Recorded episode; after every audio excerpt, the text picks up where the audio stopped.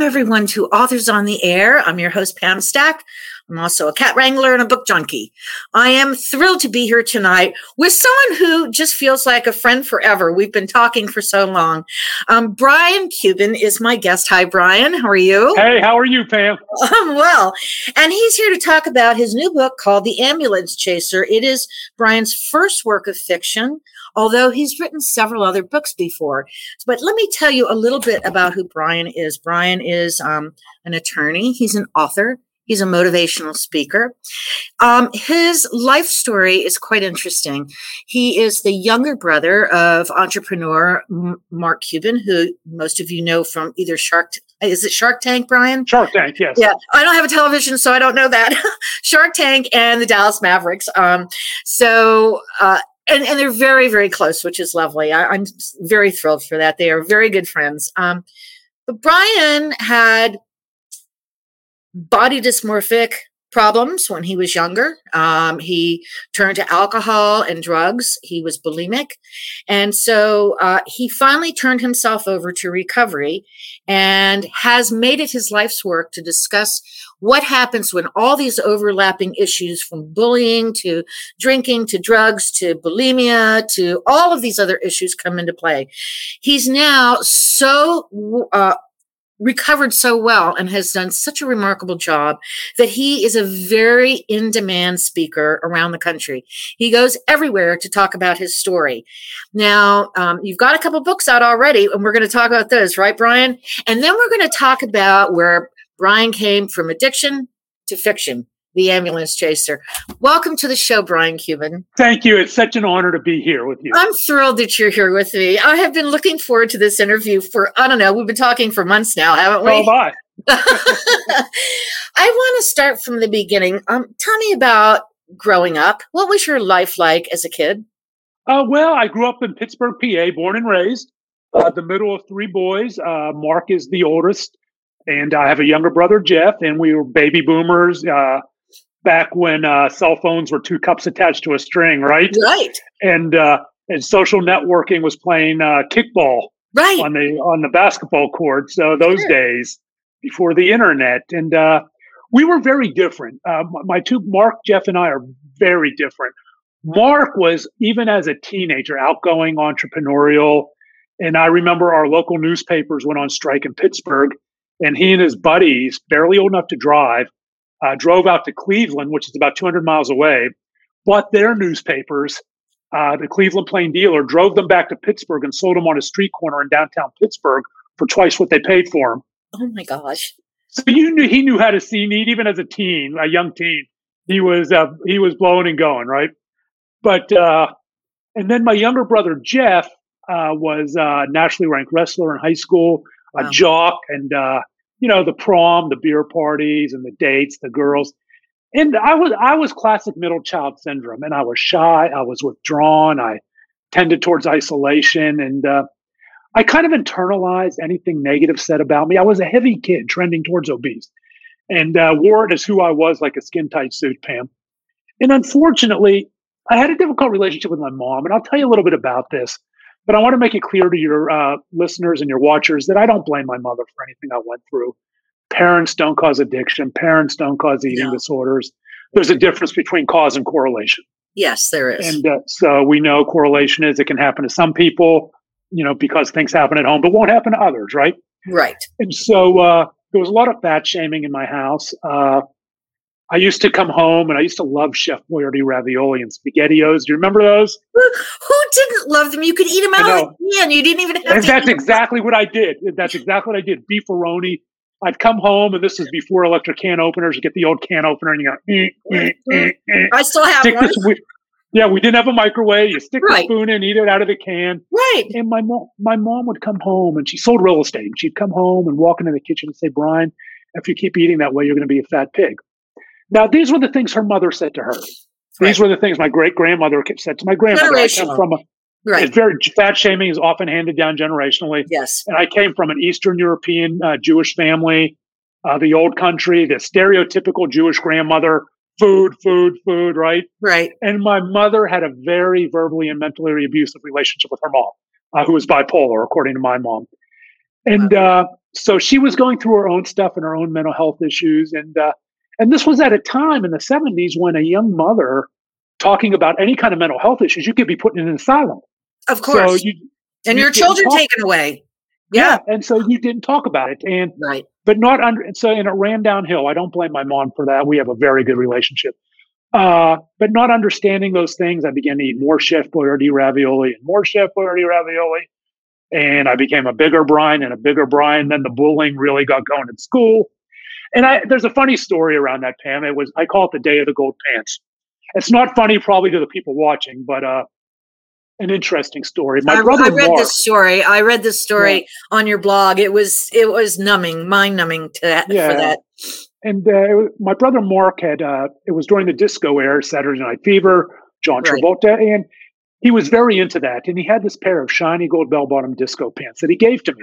I know, but this was the 70s, mid 70s.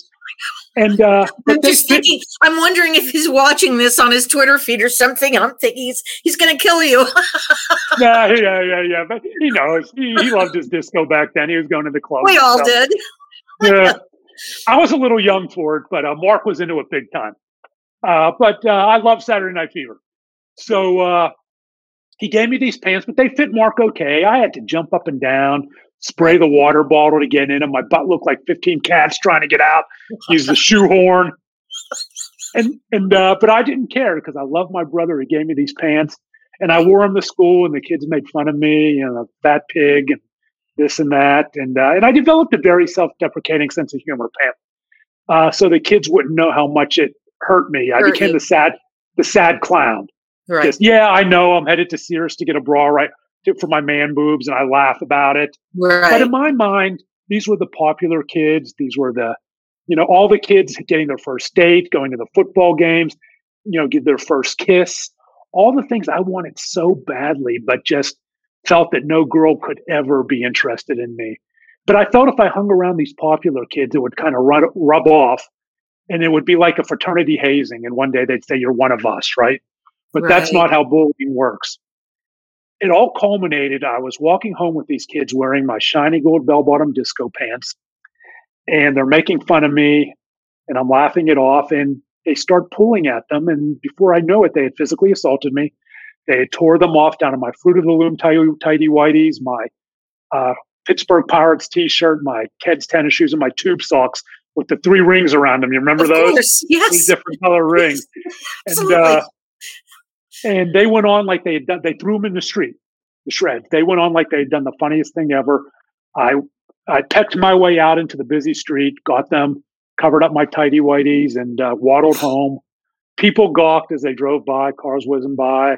No one stopped. And I got home and there was no one home. It was funeral quiet. And I tiptoed down the wooden stairs to our basement, but the stairs creaked. And with every creak, Pam, I thought the whole world knew my shame. I didn't know how to stand up to bullies, and my brothers knew, my parents knew, and the kids who did it knew, and all the girls at the school knew. And so I found a wastebasket and I buried those shreds at the bottom of the wastebasket, hoping that it would bury my shame. Shame, but that's not how shame works. That's not how trauma works. And that incident was so traumatic in my life that I could go to that spot in Pittsburgh and show you where it happened. And that was kind of the beginning, the kind of the perfect storm of a very shy, withdrawn young man uh, who was bullied, who had a difficult relationship with his mother. And it kind of all came together in this traumatic event for me to start looking at myself in the mirror and just seeing this fat pig, this monster who would never be loved, never get married, never have a girlfriend, and would always be unworthy of anything. And that was the beginning as a teenager. It seems to me, you know, that it's particularly hard when you're a young person and you get bullied because you're not eh, fully developed. Even your brain's still not fully developed. You haven't lived enough to understand um, you don't need to be popular or anything like that. You really were in the perfect storm. You had a very very entrepreneurial older brother that you looked up to and then you had an athletic younger brother and then this crazy relationship with your mom um, so i can understand and i can i recall kids who spiraled in that sense people that i knew and this and the thing is brian at, at that time for us we didn't know what it was called. It was not called bullying. They no, were just, not in the seventies. No, there, it wasn't called bullying. Uh, you know, I mean, I I graduated, I'm 67. I graduated high school in 72. I remember there were either the kids you didn't want to hang out with or the ones you did. And, and you, the, the bad kids were the ones that, you know, smoked around the school grounds. You, the girls who, who slept around and, or you assumed, but yeah. never, never would I ever think about something called bullying. Yeah, there were kids who were rough on other students, but you know, I felt fearful to step in and say anything. I didn't want someone to hit me or push me. And I felt if I tried to stick up for someone, that's what would happen. Is sure. that what happened to your friends? And is that what happened to you? Did you withdraw? I did withdraw. And I really, uh, I, I had one friend uh, who was a good friend. And we, we were sort of the outcast. I was the outcast, right? Right. Where uh, I was the, uh, what's the crazy red haired guy, the movie? Uh, what was that? I was the Napoleon Dynamite. Oh. and uh, kind of the outcast. And uh, we used to we hung out together and we'd skip school and we ended up smoking pot and we'd uh, and we my my buddy Phil and I ended up taking a, a Greyhound bus with fifty dollars across the United States after I graduated high school and uh, just to Santa Monica Beach where uh, we hung out and drank and smoked pot. But he was my only friend. He he was literally my only friend, and I was very withdrawn and. I went on to college to Penn State, and uh, it all kind of before I knew it, and before I it had a name. Really, I was binging and purging.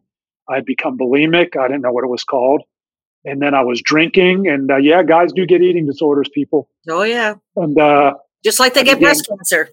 Yeah, yep. and uh, I became an alcoholic in college in the seven. And uh, now we're going into the late seventies and eighties. And then I was able to do okay, and I uh, you were a functioning alcoholic in school? To the extent you can, yeah. I mean, uh, again, I, I didn't, I, I, was a person who you look at it, okay, all the kids are drinking, but I was drinking alone. I was definitely an alcoholic. I was drinking alone and I was drinking in the alleys of Penn State with a bottle liquor I'd buy at the state store. So I could, I'd finish off a bottle before I'd even go into the bar alone. Oh my gosh. Uh, so uh, I was definitely an alcoholic. And uh, did you know then that you had an alcohol problem? No, I had no, no. clue. I, it was survival. It was how I survived. Uh, because without the alcohol, I was in pain. I, I, I was in pain and I was lonely. And, uh, and did your family was, recognize any of this? You were you hid it very well. Well, in the say you have to remember in this again in the seventies there wasn't much awareness as it was, and I was away at Penn State. I was 150 miles away at school, right? Living in living in a dorm, and you're doing i mean other 17 and 18 years old and 19 year olds they don't you know they're, they're they're in their own lives. They're not recognizing they're drinking too. They're drinking too right. so, so nobody's asking for help. There are no resources for help. How did you uh, get into law school with um, you maintain grades well enough. You passed the lsat so how how did that happen for you? And what happened in law school? Did anything change? Did you have any you know, uh, lifestyle changes, or did it only get worse? That, that's a wonderful question. Uh, I never wanted to be a lawyer, ever, ever.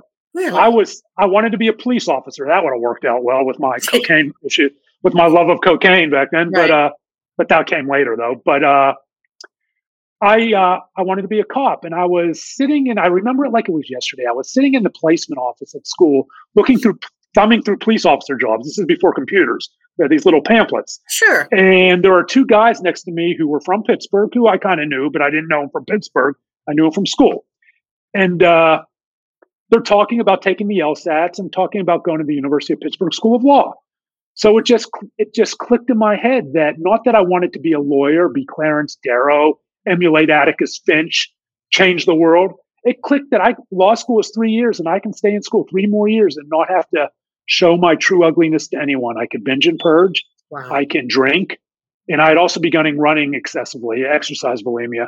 And I can engage in these be- same behaviors that I did at Penn State and just survive moment to moment. Because I, I, th- these behaviors were like my line of security blanket. I owned them. Sure. I carried them with me everywhere. And I didn't want to have to share them with anyone.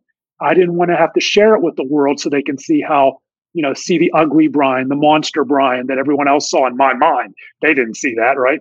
But that's what I projected. So, for those reasons only, I decided to go to law school. Wow. That's amazing to me. So, you graduate law school. Do you go into law practice? Well, I graduated law school barely by the skin of my teeth. I graduated, it didn't get any better. Uh, I was an alcoholic all through law school. Uh, again, I was binging and purging. And uh, in law school, it's not quite the same. You, you actually have to study. And I wasn't going to class. I was going to class drunk and hungover. And uh, you can get away with it to some degree in college, but in law school, it doesn't work that way. And I graduated by the skin of my teeth. Uh, but I did graduate and I moved to Dallas, Texas. I picked up with a duffel bag and $100 to my name. And I uh, took a Greyhound bus to Dallas, Texas, where Mark and Jeff, where I am now, where both my brothers live, Labor Day 1986. Uh, Mark met me at the bus station. I moved in with him. And I hadn't passed the Texas bar and uh, trying to find work. And it was like throwing gasoline on a fire Pam because yeah. they didn't know my problems, Mark and Jeff, and I wasn't going to tell them.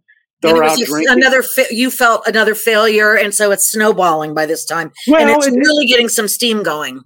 Yeah, it, it, was just more. It was just rinse, wash, repeat. Right. Because they're out date, they're young, they're dating, they're out at the bar, so I fit right in. And then in the summer of 1987, uh, in a bathroom of a nightclub in Dallas, Texas, a, a bar, I discovered the one thing that for the first time in my life allowed me to look in the mirror. And I started my journey as Jason Feldman of the ambulance chaser. Uh, I discovered cocaine. And for the first time in my life, uh, at least for the moments of those highs, I looked in the mirror and loved myself. Wow. And, uh, and that was now I'm in my 20s and I'd never loved myself ever, except when I was snorting cocaine. And so that began my journey of cocaine and alcohol, and cocaine and alcohol took over my life. As a practicing lawyer, I went into personal injury law, and uh, I was a borderline to often blatantly unethical lawyer in how I got my cases. And I know your readers are going to, your watchers are going to be, does this guy still have his license? Yeah, but it wasn't for a lack of trying to lose it. Uh, and I say that tongue in cheek. The lawyers, there are a lot of lawyers struggling, and they do lose their license. As there are doctors, by the way. Yeah, so, they lose yeah. they lose their careers, they lose their family, and that all happened to me. Uh, three divorces, two trips to a psychiatric hospital. Uh, I decided to end my life in, by suicide in 2005, the summer of 2005. And uh, my at the urging of a friend, my brothers came into my house, and I had a 45 automatic on my nightstand, and there was cocaine and everywhere. And that wasn't even my quote unquote rock bottom because uh, I wouldn't find recovery for another uh, year and a half. About good grief. How but, did you find recovery, Brian? Easter weekend, I had begun dating a girl. Uh, her name is Amanda, and she moved in with me. And uh, she didn't she didn't do drugs and a very light drinker. But I was very I had a JD in law, but a PhD in camouflaging my behaviors. Sure. And she she moved in with me, and uh, it was Easter weekend 2007 uh, she went away for the weekend. I went out. Next thing I know, of Pam, it's two days later. I'm in bed. She's looking down at me. There's cocaine sprawled out on my dresser, you know, lined out. There's alcohol bottles, and uh, she didn't know anything about my problems. She's she's probably trying to figure out if she walked in the right house. I'm trying to get my bearings. Two days had passed. I blacked out. I had a blackout, uh, and trying to figure out first what day it is and what time, and what lie I can tell to explain this law and order orgy of evidence, you know, law and order episode that right. I might not be the person I represented myself to be. And we ended up with our second trip back to the psychiatric hospital. And that is when I decided it was time to turn things around because I'd be dead. And so that was Easter weekend 2007. Easter, and she and my wife and she stuck stuck by me. By the way, uh, she stood by me and I found recovery. And we have now been married over five years and been together going on 16. So I'm so glad to hear that. Thanks. So what have, what motivated you to, first of all, be so open and honest about your own struggle that you write books about it and you go on lectures, you go speak to charities and nonprofits and, and law practices and colleges. What brought you to where you are, Brian? Because, because that's I, a lot of stuff to be spilling out into the, into the public forum, and you know, and waiting for someone to hit back at you. Obviously, you've got your self esteem, you have your confidence, you have your recovery, you work on it every day. How did you make that connect? The jump from recovering to let me go and tell my story? Uh, it was it was really there was no bright line. It was a progress. It was a process, right? I had I had written uh, I had written my first book, Shattered Image, which is more about body image and uh, right. eating disorders. And at that time, it got a lot of attention. It got a lot of attention because of my last name, and I'm a guy, right? So all of a sudden, colleges and different Rotary clubs and colleges and all these different people are asking me to come talk to them about the book. Right. And the book itself was self-published. It didn't do that well in terms of sales, right? The cover for that book is really, really good. And if someone that wants to know a picture of what body dysmorphia is, yeah. to look at the cover of that book, that's the best definition I've ever seen. Yes, yes, and the, the, the artist is very proud of that cover. That is an and, it's uh, an awesome yeah. cover. And you know, and we talk about when people write books and they come to me and ask, I say, "What do you want to be?" Right? What do you want to be when you grow up? And I didn't know what I wanted to be when I grew up, when I wrote Shattered, wrote Shattered Image, because it was more of a recovery catharsis, because it was the first yes. time I'd actually uh, told these secrets, with right. shameful secrets. And what I learned was that there were so many guys and, and women and, uh, you know, however people gender identified that were struggling with shame. Yes. And the shame was keeping them from just finding that one person who can help them uh, taking that first step. And I, I've learned over the years that the biggest repressor of recovery is shame. Yes. And so, and and and so my when I began to realize that as I went out on the speaking circuit and learning the speaking art of speaking, as you know, as I as I went, the art of public speaking, I realized that people would email and come up to me always after, right? And thank you. I thought I was the only one, only especially one. guys with eating disorders body image issue. I thought I was the only one. Now I feel like there is what? Hope. Hope, absolutely. Now I, so I realized that for just maybe one person, I can give them hope. And what I also realized that I, what I wanted to be when I grew up, because I knew that because of the uh, shattered image was never going to be a national, uh, you know, a New York Times bestseller. But what it became was my calling card to a lot of speaking engagements. Right. Who who bought a lot of books and handed them out. There you go. You know, there's so. there's I I like the symmetry of it. You know, the the the the cause, the effect, um, the the redemption. Those are, I think, the best kind of stories. And I would invite you in a heartbeat to to come and speak. I think you're a great speaker. I've watched a lot of your speeches on your oh, YouTube page. Um, you wrote another book called The Addicted The Addicted Attorney, right? The addicted lawyer tells of the bars, booze, blow, and return. redemption. Right. That's four words that? personify my life, right? Well, so what? Well, they used to. Redemption they is, is, But you know, who else do those four words personify? Well, the, other people with Jason. the same condition. Yeah. Jason, yeah. Jason, Jason Feldman. The, Jason there they go. Feldman. That's so, right. So when we're, we're going to talk about ambulance chaser in just one second, because really today is your book launch. Happy ber- book birthday yes, today. Thank you. Yes. But, uh, and, the but I want lawyer yes. was more, I mean, now I'm in recovery and I was able to look back on my years as a lawyer and the people I interacted with. And I did some research and I knew from my experience that lawyers have a very difficult time seeking help because uh, we are educational. I call it educationalized, my own word, right. there to uh, take advantage of vulnerability, not allow ourselves to be vulnerable, right? It is viewed as a weakness even today. And so I decided there was a much needed space for this kind of book. And I did my research and there was nothing, nothing, nothing. And, uh, and so I decided to write The Addicted Lawyer and I finished it up. I, uh, the literary agent was interest process was interesting in the, uh, in the, uh, proposal process, right? The query process. Right. I had, I, I had a, uh, I had a good proposal and I had interest, but here was the problem. I had literary agent interest. Here was the problem. They all wanted me to change it. Why? Because it is not a pure memoir, right? It can't be categorized. It not only has my story, it has stories of other lawyers, it has tips.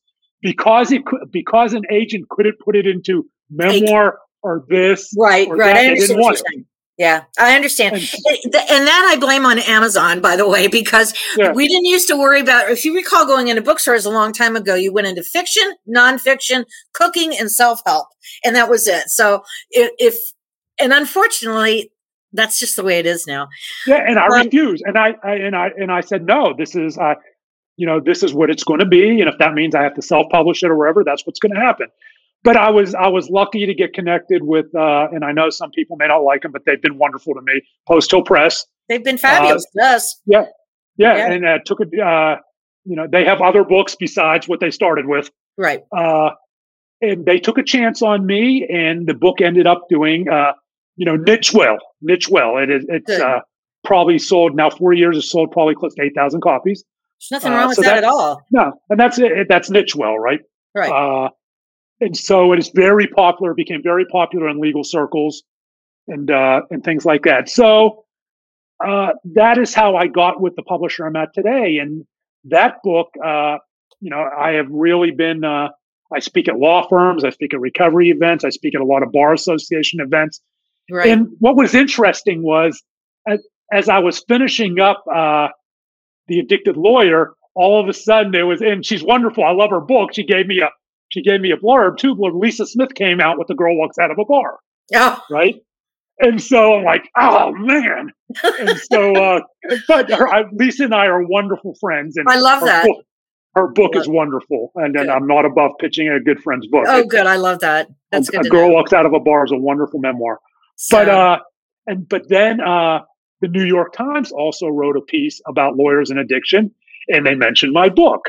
So all of a sudden, and then a national study came out, and all of a sudden it's just boom, boom, boom. And I didn't know any of this was going to happen. The moon aligned with Mars on this, right? Every, yeah. Yes, everything yeah. aligned, and all of a sudden the addicted lawyer was on the radar.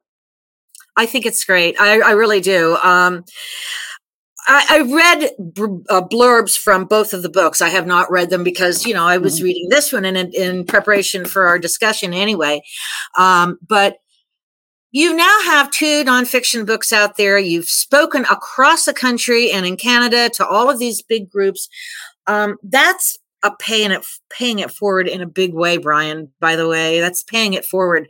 You've taken what was your own shame and your own humiliation, self lack of confidence, and you've put yourself out in the open. And I have to congratulate you for doing that. Well, thank um, you. And that's when you speak in groups, I, am sorry, I didn't mean to interrupt you, but I just no, no, no, I. I lost I lost this question earlier, so I wanted to ask you again. Um, when you're when you're speaking to a big group, do you look at your audience and say, "Aha, I know, I know, you know." You know who you're talking to. You see that person who's got the same problem you had.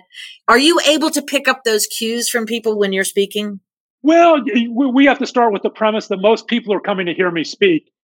You know, there are going to be people who are struggling. I know there are people struggling in the audience. That's why, you know, that's why they're asking me to speak, right? Right. right. So that's going to be a large part of the demographic, regardless.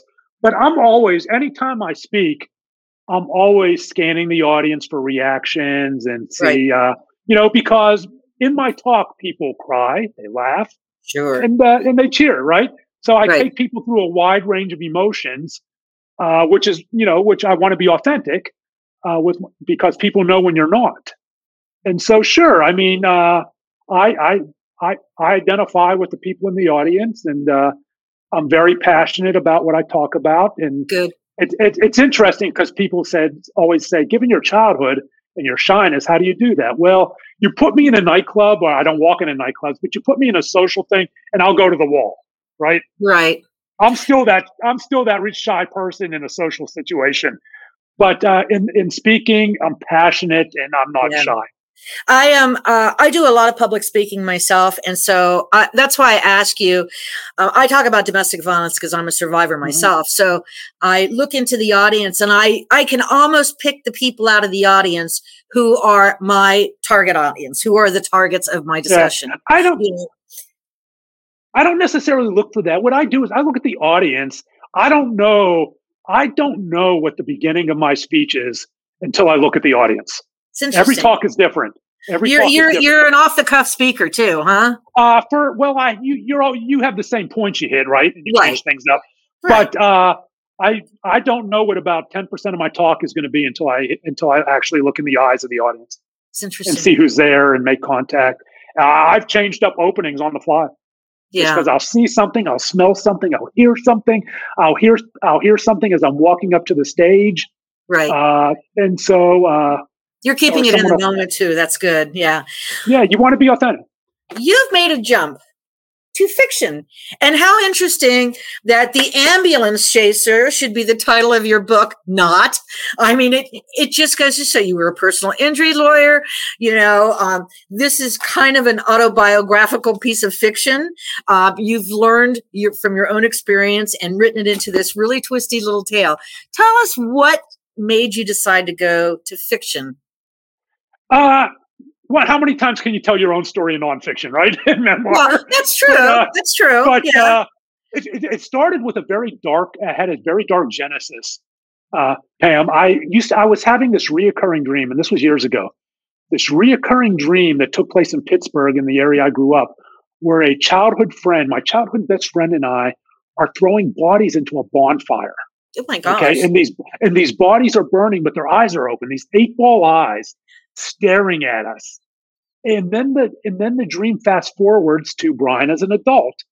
And I have this awful feeling in my stomach that I'm going to be arrested for the for these bodies and for these murders. Okay.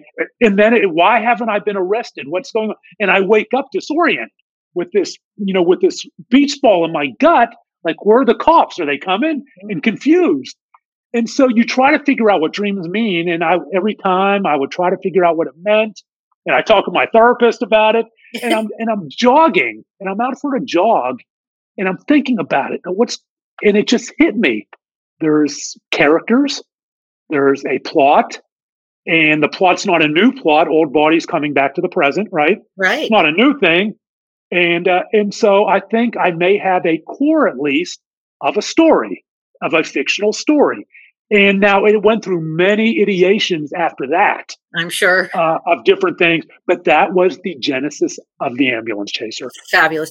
Let's tell everybody you get you get your elevator pitch and take as many floors as you need to tell the story, um, because this is a work of fiction. Even though you've drawn from your own experiences to tell, don't we all right? Don't all don't all uh, fiction authors draw draw? I well, you know, probably other than like fantasy and science fiction. Yeah, yeah probably. Yeah. yeah. You write what you know. Yeah, you write what you know. You you write what you want to read too. I think. Yeah, and yeah, so, and I, I mean, and well, it uh, the, the the ambulance chaser is about a Pittsburgh lawyer, Jason Feldman, who finds himself accused of the murder of a high school classmate 30 years prior after her remains are discovered in a vacant lot. He is arrested and charged with her murder. He flees and becomes a fugitive from justice to find the one person who can prove his innocence and save the life of his abducted son. It is a fascinating book. I have to tell you, for a debut fiction novelist, this book is very, very, very good. I oh, had a, a, fun time reading it. I read it on my Kindle because I'm. It's easier for me to read on mm-hmm. a Kindle. I can change the font. Um, but I and I'm glad I have this. You know, I'm going to send you a book plate to sign so I can stick it in here. And well, I'm hoping signature. I can meet you and sign and sign. I hope you can too. I'd love to have you down here yeah. in Fort Myers to to take you to all the bookstores around here. You know, I'd, we've got a ton of them. And I, are you you know, I, I'm thrilled that it worked out for you, that you've got this book down. Are you thinking? I know today's the launch day, but this book has been done for a while now. Have you thought of your next book? Oh yeah, there's a sequel. If you the epilogue, right? The epilogue uh, leaves many things open, and I don't want to give it away. No, of course not. But, uh, Jason by no means completes the hero's journey, right? And uh, and there are a lot of uh, strings hanging, and that uh, that are fertile ground for a second book that I had actually already started, but stopped Good. to uh, market the ambulance chaser. But uh, you, it's a fun read, and I, I don't think anyone. I mean, it's. I think it's a fun read, and it's certainly not literary fiction, right? No, it's, it's uh, it is a, it's a nice little book of suspense. It's a murder yeah. mystery, and it's very suspenseful. I give it five stars. So well, as soon as you. I it's, as soon as I can get up to Amazon and I'll go there and you yeah, know in my but, little thing. And that's all I, I want people. I was interviewed by the Pittsburgh Jewish uh, the, the Pittsburgh Jewish Chronicle, and I, I, read the interview this morning. He said it's uh it's kind of he, he, he did compare it to Grisham, which I think is nice. But uh, whatever you think of John Grisham, I love some of it. I love him. Uh, yeah, yeah, yeah. I mean, uh, for and a while, Scott Turow and David Baldacci, all those people, you know, whom yeah, I know. Yeah. They're all terrific yeah, and, they're great writers. And yeah, listen, they all they all started off with a book just like this. Yes. Just and, like uh, this. So it's just a fun, fast read. And is it something that I think somebody will remember six months later, other than it was a fun, fast read? No. You know, no, no. It, well, it's not meant for that yeah i you know when your next book comes out then they'll remember that they read That's this right. and they'll That's say right. i want to go ahead and read that so you know you've got to be producing every six months now brian that's just That's all right. And, uh, and when I when I when I when I uh, start talking about my second book, that's when they'll go back and say, "Man, I really loved this first book." there you and, go a, and I want them to say it was a lot of fun. That's right. I um I have taken you for an awful long time, but I've just been so looking forward to talking to you. Do you mind if we take a few more minutes and talk a little bit more? Absolutely. Um, Okay, so um I want you to think back before you wrote your first book and think now about this first fiction book. Has writing changed you personally in any way? Absolutely, it's part of my identity. If if I, I went into recovery April eighth, two thousand and seven, on April seventh, two thousand and seven, or even April eighth, or for the year after that, if you would have said to me, Brian, you're going to have three books, you're going to do your one of them's an Amazon bestseller, uh, The Addicted Lawyer, and you're going to write your, you're going to have a great launch, which it's been, you know, a great launch. It has Uh, been a great launch. yeah, yeah, and uh, for for your first uh, thriller, no- for your first thriller, slap slap me anytime I say thriller novel, right? No, that's okay. You can say thriller novel. It's fine. you know, it's uh, it's uh, for your, 'cause, of course it's fiction, but uh, uh, I would have said you're out of mind. I just want another line of blow, Right. And, uh, and because that's all I saw in front of me. So yeah, writing is part of my identity. It's what I do. It's what I love. It is. I'm always writing, even when I'm not writing. I'm writing in my head. Right. Uh, I'm looking for. I I use my five senses when I to run.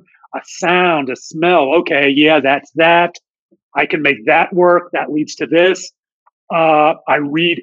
You know, I've stopped because I again I needed to market, but I read everything I can get my hands on. From uh, ro- I read not just legal, not just legal thrillers, and uh, not just crime fiction. Whether it's Winslow, I love Winslow's books, or Baldacci. Uh, Memory Man was one. great. I'll, I'll send you one of um of Don Winslow's books. I have one. I'll, I'll put it in the mail to you. I- I've, Oh, I've sent you books already. you. I'm going to send you another yeah, one. I, his cartel series is very good. I read that, but Yeah. uh, and so uh, I've read. I you know I just reached out to every genre, woman's woman's book. You, are, uh, you, you got cozy books from me because they Yeah. were the cat books, and I And love then I- that. Well, I, let me just explain. I'm not a bookseller, folks. I I did a fundraiser for the Naples Shelter for Abused Women and Children, and in that, a couple hundred of my author friends signed books and sent them to me to sell. And Brian generously purchased five books. Um, you also have a James Lee Burke book, and if you Yes. get through James Lee Burke, you're gonna love his other books. He is magnificent. He comes on my show every single year. I love him. He's and I'm looking forward to reading it. oh, you're gonna love it. You're gonna love it. So Yeah, the other thing I want to know is, um, you know, you now you identify now as a writer. You're also a public speaker, a motivational speaker, um, and it's wonderful. Um, what is the highlight of your day now? the highlight of my day is uh, well, it's kind of funny. Right now, it's uh, dopamine rushes from when people tell me they're buying my book. But uh, the, the, the, the, the highlight of my day is my time with my wife and my cats and my uh, getting to speak with my family. Those are the things. You, I mean, you know, I mean, I'm, you get older, your your priorities change, right? Yes, your, they your priorities change, and Yeah. uh, the highlights of my day are different than they were ten years ago. Uh, I look forward to. I'm looking forward to getting back into writing, to working on the sequel. And Good. the highlights of my day are with family and my kitties. And that, may sound boring, but that is No, no, no, I- no. You're speaking to the cat woman here who has, you know, I, I wrangle four cats. So, and I have a cat sitting business too. So Yeah. I, I understand that. I understand it's, it's, um, it's a soft cushion to be sitting in if that's the best part of your day. Um, what do your brothers think about where y- your journey and where you are now? they have been i mean they saved my life pam. I mean let- that we are so close they have saved they saved my life when i was trying to end it. Uh they, it's that simple. And so they they have been so supportive. We are very That's close. We live walking distance we live walking distance to each other here in dallas. Really? That's interesting. yeah until my until my father passed away he lived across the street from me. Uh so uh we're a very close family, something my father instilled. Interestingly, my dad was the three uh, middle of three boys like me. Wow. Uh, he fought in, uh, fought, fought in Okinawa in the Korean War. But wow. they have been very supportive. Look on social media how Mark's been with his yeah, millions and millions of followers yeah. has been yeah, doing everything he can. I know. I tag him in everything too because I, you know, want him to know I'm doing my best for you. I'm trying to get him to do a book talk for me, and we'll see oh, if he oh, does. Oh, that'll be nice. That'll be nice. Yeah, well, you yeah. two can come on and talk about it, about your each your separate journeys. I'm happy to have you both on. If he would do that, I'd do it. One of the things about Mark is he's very uh, what he's protective of his family and us, but he's also very protective of his time because I'm sure we'll he is. You, time I'm is sure he is. asset, right? Prime right. I, I listen. I understand that completely, and yeah. I am protective of my time as well. I understand yeah. that. Um, if I came to you and said my family member or my best friend is suffering from bulimia or or anorexia or alcoholism or drug addiction, what would you recommend for me to do? I'd, I'd say you tell tell me how I can help you. Okay, tell me what you're doing. Tell me what the where I'll meet. I I call it meeting people where they are.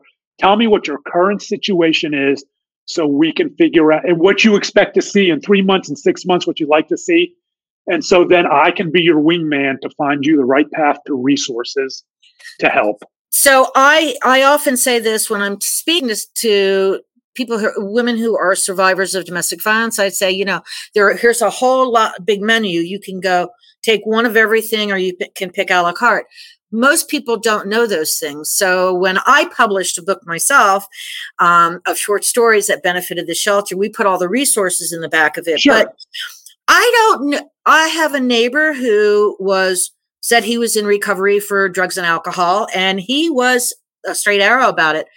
But i never asked him you know what if our other neighbor was an addicted person? You know what what do you say to someone that maybe you're not really close to? Or someone you are close to what do you say to start that conversation?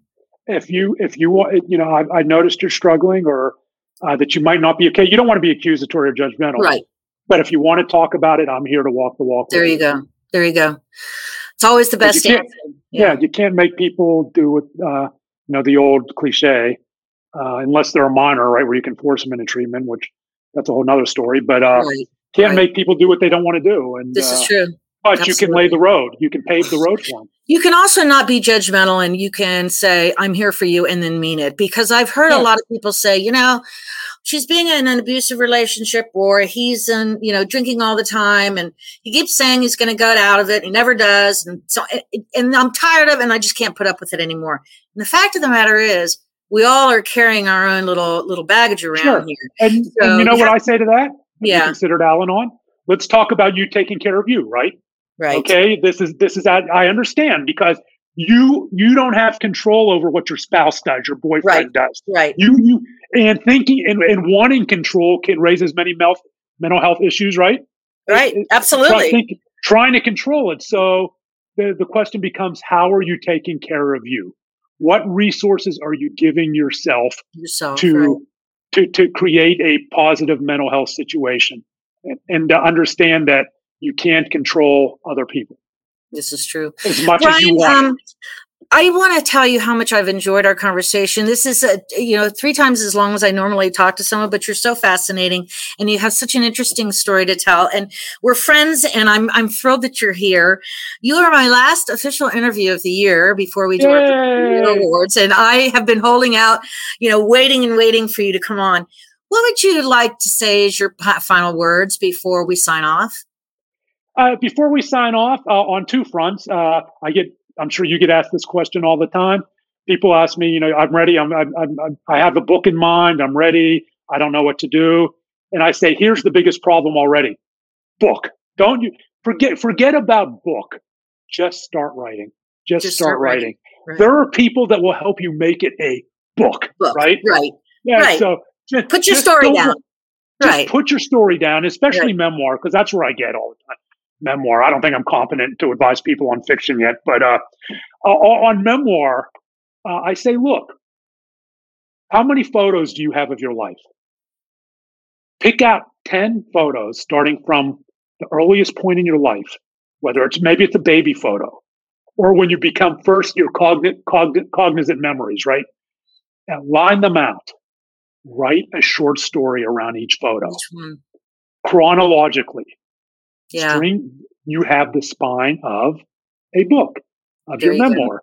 And You've you got your it from there. chapters. Yeah. Yeah. Yeah. And so that's what I tell them. Just people overthink it. And from the other standpoint, if you if you are struggling, and I understand the shame, uh, maybe you're uh, writing to uh, compensate for the struggle. You know, there is help and there is hope. There is only one requirement for recovery, Pam, just one. And I ask this question. People say, "Well, you." Go, I say, "What is it? You got to want it. This and that. Be alive. Just stay alive." That's right. and stay alive, stay above ground. That is the only requirement for recovery. And reach out, reach out. Don't project out the worst possible response because it's hard. And I understand how scary it is, but take that first scary step because the gifts of recovery are wonderful. And the gifts for me just have not been these three books, they've been renewed family relationships. A, a wonderful marriage and so many different prongs. I'm so glad for you. Brian Cuban, it has just been a joy to talk to you. Will you come back someday when you have your next book available? You know I will, Pam. Thank you so much for being with me. And folks, thanks for joining us for this extra long edition of Authors on the Air. I appreciate you all. I hope that your holidays are lovely and, and happy. And I want to say thank you, mom and dad. And thanks to my producer, Roman. And thanks to my friend, Brian Cuban. Have a good night. Happy holiday. See you in 2020.